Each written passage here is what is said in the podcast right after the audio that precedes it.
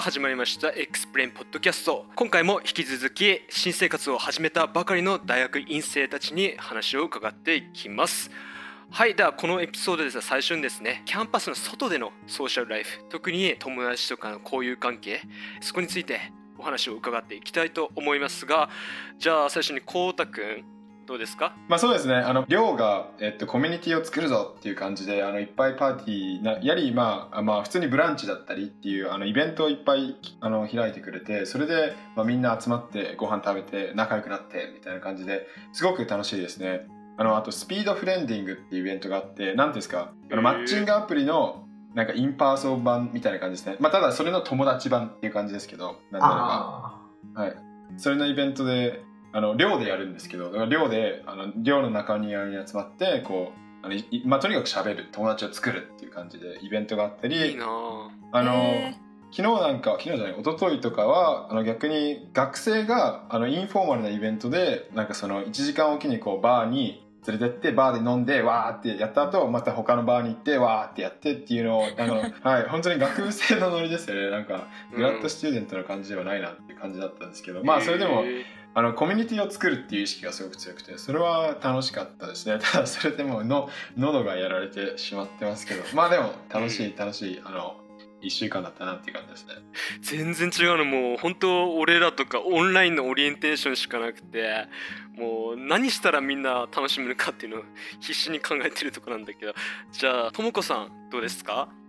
えーと、私は寮とか入ってないんですけど、自分の学科のコミュニティが結構密な感じで、一学年にじゅうにんぐらいの感じで、結構全体人数がちょっと少なめなのかなと思うんですけど、結構みんなお互いのこと知ってるような感じで、なんでこの学科内で先輩たちがなんかいちねん生盛り上げ委員会みたいなの作って、あのいろいろ企画してくれてて、例えば今日はお昼にあのバーベキューパーティーに行ってきましたし、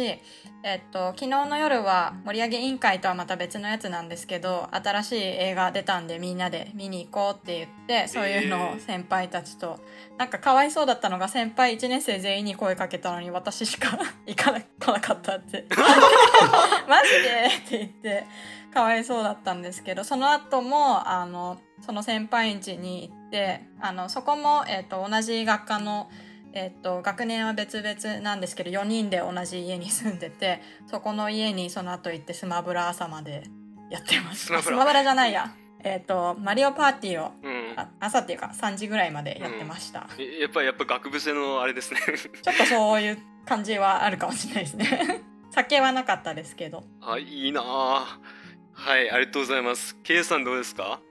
僕は、まあ、最初のにエピソード前ぐらいにもしかしたら行ったかなと思いますけど、まあ、ルームメイトが、まあ、なんかゲイの友達だったりアジア人の友達を紹介してくれているので、なんかそれで輪が広がっていて、まあ、なんか僕たちのアパートでこう、まあ、ワイワイ飲んだりとか、まあ、あとたまにクラブとかバー行ったりとかもしますし、まあ、そんな感じで楽しんでますね。あと学部でも最初の方になんか先輩たちがウェルカムパーティーみたいなのを開いてくれた時もあったし、あといっこ必修の授業を受けているので、その必修の授業の時はその授業が終わったらこう毎週みんなで飲みに行くっていうのがこうちょっと定例化されていたりとかします。あと来週あの指導教官と差し飲みイベントが決まったのでちょっと緊張してますが、まあまあまあって感じですね。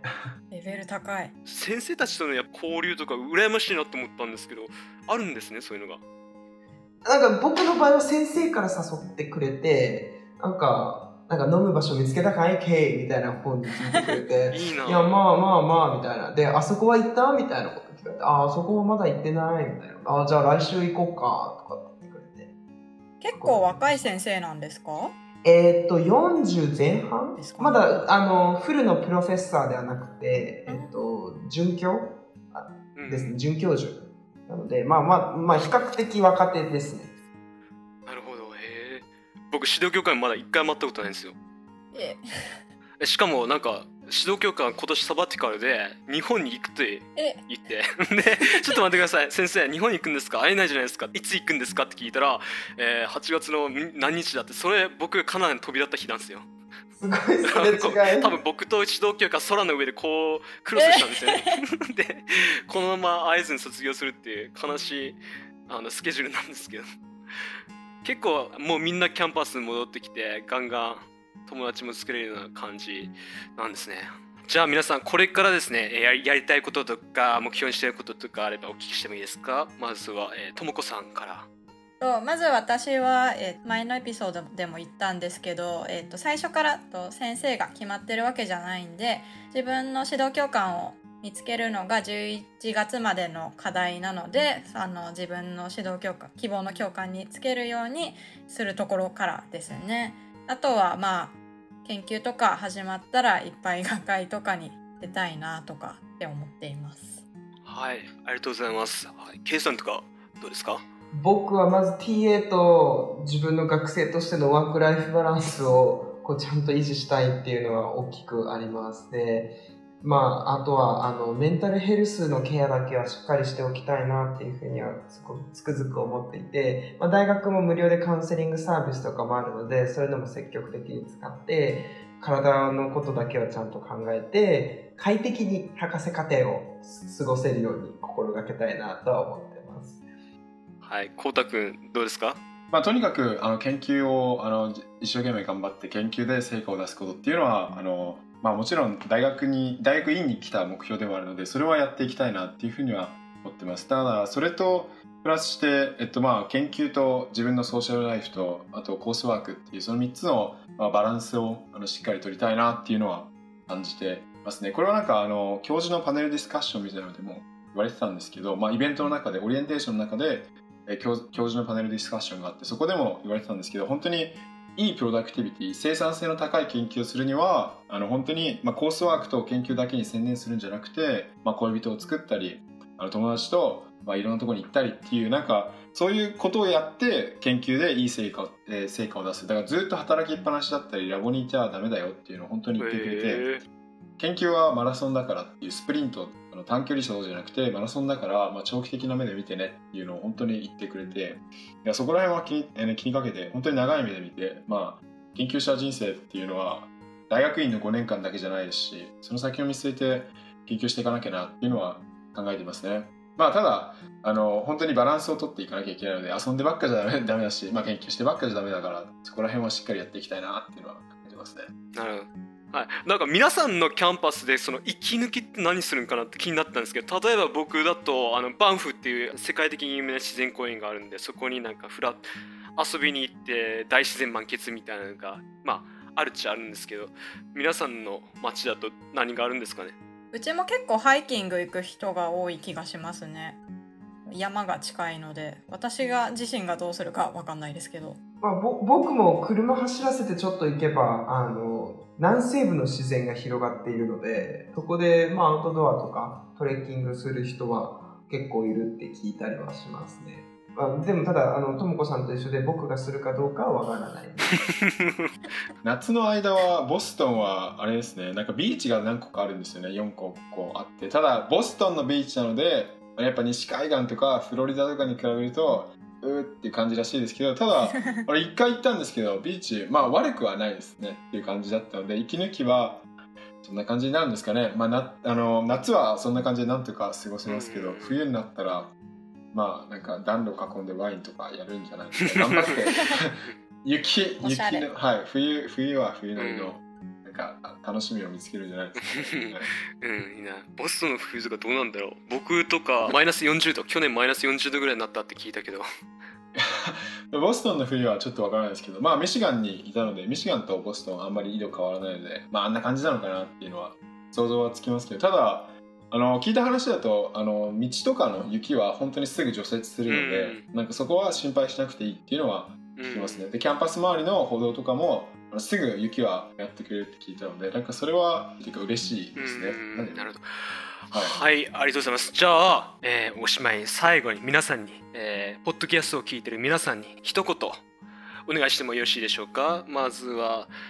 コウタ君とかどうですか？そうですね、始まってしまうと本当に留学の何ですか、出願までのプロセスっていうのをなんか忘れがちで、まあでもすごく大変だったなとか今思うんですけど、ただもうなんか入学留学が始まっちゃうともうそっちで忙しくて、受験のことっていうのはあまり気にならないんですけど、まあでも受験のプロセスっていうのは、まあ、それでもやっぱり長くて大変だったなっていうのは覚えてるので、きついことたくさんあると思うんですけど、ただそれでもあのやっぱ始まるとすごく楽しい留学生活が待っているので、これから受験する人、受験を考えている人っていうのはぜひあの機会があれば挑戦してもらいたいなっていうふうに思います。ありがとう、えー、じゃあともこさんお願いしてもよろしいでしょうか。えーとなんか結構かぶっちゃうんですけど、やっぱり受験って